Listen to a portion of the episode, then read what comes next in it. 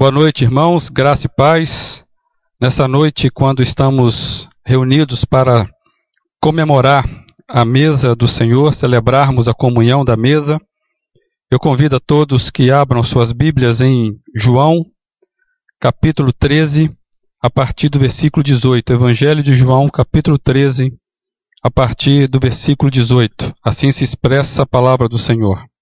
Não estou me referindo a todos vocês Conheço os que escolhi, mas isso acontece para que se cumpra a Escritura. Aquele que partilhava do meu pão voltou-se contra mim. Estou lhes dizendo antes que aconteça, a fim de que, quando acontecer, vocês creiam que eu sou. Eu lhes garanto: quem receber aquele que eu enviar, estará me recebendo, e quem me recebe, recebe aquele que me enviou. Depois de dizer isso, Jesus perturbou-se em espírito e declarou: Digo-lhes que, certamente, um de vocês me trairá. Seus discípulos olharam uns para os outros, sem saber a quem se referia. Um deles, o discípulo a quem Jesus amava, estava reclinado ao seu lado. Simão Pedro fez sinais para que esse discípulo, como a dizer, pergunte-lhe a quem ele está se referindo. Inclinando-se esse discípulo para Jesus, perguntou-lhe: Senhor, quem é? Respondeu Jesus: Aquele a quem eu der este pedaço de pão molhado no prato. Então, molhando o pedaço de pão, deu-o a Judas Iscariotes, filho de Simão. Tão logo Judas comeu o pão, Satanás entrou nele. O que você está para fazer, faça depressa, disse-lhe Jesus. Mas ninguém à mesa entendeu o que Jesus lhe disse. Visto que Judas era o encarregado do dinheiro, alguns pensaram que Jesus estava lhe dizendo que comprasse o necessário para a festa ou que desse algo, algo aos pobres.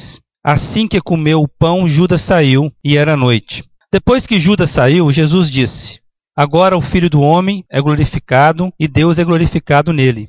Se Deus é glorificado nele, Deus também glorificará o Filho nele, nele mesmo, e glorificará em breve. Meus filhinhos, vou estar com vocês apenas um pouco, vocês procurarão por mim, e como eu disse aos judeus, agora lhes digo: para onde eu vou, vocês não poderão ir. Um novo mandamento lhes dou: ame-se uns aos outros, como eu os amei, vocês devem amar-se uns aos outros. Com isso, todos saberão que vocês são meus discípulos, se vocês se amarem uns aos outros. Simão Pedro lhe perguntou: Senhor, para onde vais? Jesus respondeu: Para onde vou, vocês não podem seguir-me.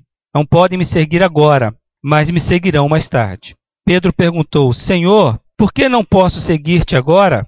Darei a minha vida por ti. Então Jesus respondeu: Você dará a vida por mim? Asseguro-lhe que antes que o galo cante, você me negará três vezes. O constrangimento desses discípulos, frente ao que Jesus acabara de dizer, não foi pequeno. O texto deixa claro que todos ficaram olhando uns para os outros, buscando respostas. Afinal, algumas suspeitas paravam no ar. Jesus falava de traição, de negação e de abandono. Se nós formos verificar os outros evangelhos, Jesus, inclusive, vai dizer que todos o abandonariam, todos estariam abandonando o Mestre. Por exemplo, em Mateus 26, 31. Mas o texto que nós lemos agora demonstra que havia uma certa cumplicidade entre eles também, pois há trocas de olhares, sugestões silenciosas. A ambiência na mesa ficou meio sem graça, meio pesada. Todos ficaram sobre a égide da força que um constrangimento produz. Não é fácil nós enfrentarmos um constrangimento em público. E a questão aqui é moral, porque fala de traição, fala de negação. O, o constrangimento aqui é ético porque é público. E diante de um embaraço, de uma vergonha, de uma suspeita pública, geralmente temos dois tipos de reação. A primeira reação é a autodefesa. E a segunda é a autojustificação. Mas se pararmos para pensar, ambas reações são individualistas e de preservação da honra, da honra própria, e aquela ideia que nós temos de salvar a própria pele. O constrangimento cria em nós esse tipo de comportamento. Podemos dizer que a crise sempre revela o que somos. Somos educados, muitas vezes comportados, quando temos o controle da situação. Mas se vamos perdendo o controle, Se ficamos acuados, reagimos com aquilo, com aquilo que somos, aquilo que de fato somos e temos. Lembro de uma briga que eu tive na minha infância, ali pela terceira ou quarta série, quando um, um, colega de sala me provocava constantemente, teve um dia que eu não aguentei e resolvi reagir. E aí foi aquele, aquela tremenda confusão e nós começamos a, a nos debater, a brigar. E eu me lembro que entrou a professora e aquele, aquela situação chata dela gritar, brigar conosco. Mas o que mais me marcou a minha, a minha lembrança, a minha vida, é porque essa professora, diante de todo mundo, falou assim: mas Eduardo, você não é crente? E para mim aquele constrangimento em público me deixou bem diminuído, ainda mais que essa professora é a professora que eu mais gostava na época. Gostava muito dessa professora e ela, naquele momento, me colocou cheque dizendo: Como pode você? Você é crente, você não deveria fazer isso. Bem, eu tive que resolver essa questão depois, levando para minha mãe um bilhete dizendo que eu tinha brigado na escola. Na verdade, eu quero trazer com essa ilustração que é um dilema que levamos conosco diante de um constrangimento público, pois o comportamento moral sempre vai redundar num desconforto pessoal em relação ao outro. A gente fica diante do outro como desnudado, e o outro então provoca a gente uma situação de constrangimento que nos deixa muito para baixo. Não é à toa que Sartre vai dizer que o inferno é o outro, o mundo seria muito melhor sem um outro, pode pensar alguns. Parece que o que atrapalha são as pessoas, especialmente certas pessoas. Essa noção do outro como inimigo ou ameaça é o que revela a nossa bruta realidade. Pecadores reagem como pecadores. Alguém já disse que o, o homem é o lobo do homem. Alguns defendem que o ponto de vista moral diante do ponto de vista moral, ou se é voluntário ou se é constrangido. Jesus já estava com esses homens há três, há três anos, pelo menos. Eles sabiam que a convenção do comportamento que Jesus esperava deles era amar o próximo como a si mesmo. Mas de repente eles se pegavam distante disso. E a mesa, naquele momento, quando Jesus fala de traição e de abandono, estava denunciando a cada um deles exatamente isso eles estavam muito distantes daquilo que Jesus esperava deles. Levar vantagem ante o prejuízo do outro é a tentação maior quando se passa por um constrangimento ético. Interessante que Lucas relata esse tipo de comportamento na mesa logo imediatamente ao aviso de Jesus, quando ele disse que havia um traidor na mesa. Diz Lucas: surgiu também uma discussão entre eles acerca de qual deles era considerado o maior. Interessante é porque quando Jesus anuncia que há um traidor, de repente surge um assunto na mesa de quem seria o maior entre eles. É a tentativa humana de querer se auto-justificar, a tentativa humana de querer livrar sua pele. O que subtrai desse constrangimento à mesa do Senhor são pelo menos duas coisas. Primeiro, que a mesa do Senhor nos nivela por baixo. A mesa do Senhor nos nivela por baixo. Sabemos que somos todos pecadores. E entre pecadores, a competição aflora, mesmo em situações mais nobres. Como nós nos revelamos pecadores, mesmo em situações positivas. Então, a mesa do Senhor nos coloca e nos revela como somos, pecadores, todos nós. Mas também vejo que a mesa do Senhor nos, nos nivela por cima, Pois Jesus sabe que somos todos pecadores e mesmo assim nos compartilha a mesa da sua glória, a mesa glorificada. A mesa precisa constranger, constranger a todos nós a nos enxergarmos como pecadores, miseráveis, que precisam do perdão divino e também como participantes da mesa celestial pelo amor e pelo perdão divino. Então somos miseravelmente iguais mas também somos pecadores atingidos ou alcançados pelo perdão divino. Sentar à mesa como pecadores é condição comum a todos nós. É apenas uma mesa para todos e não várias mesas para alguns.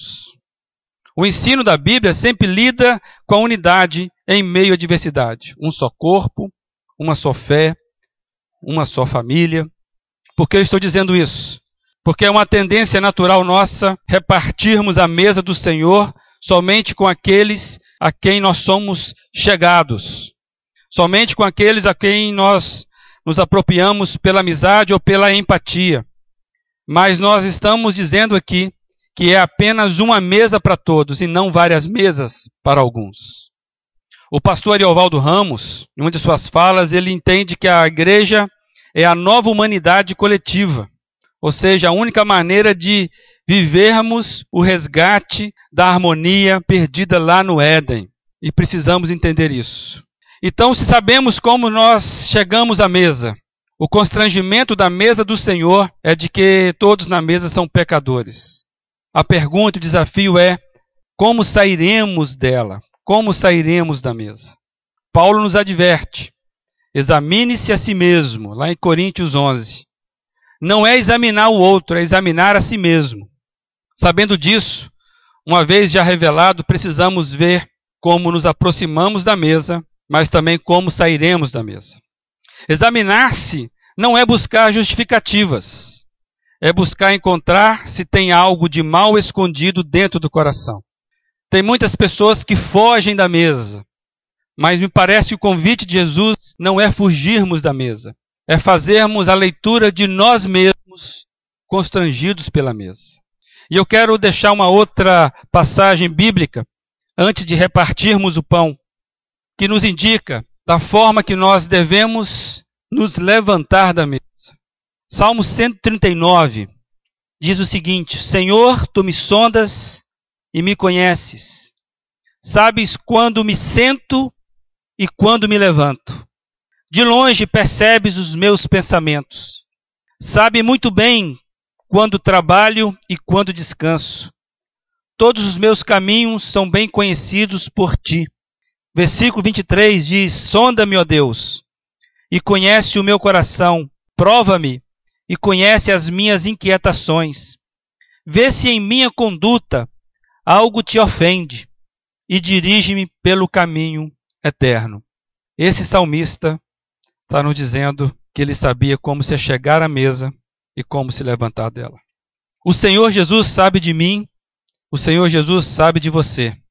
Diante dele não há mistérios, e ele não se surpreende com nada.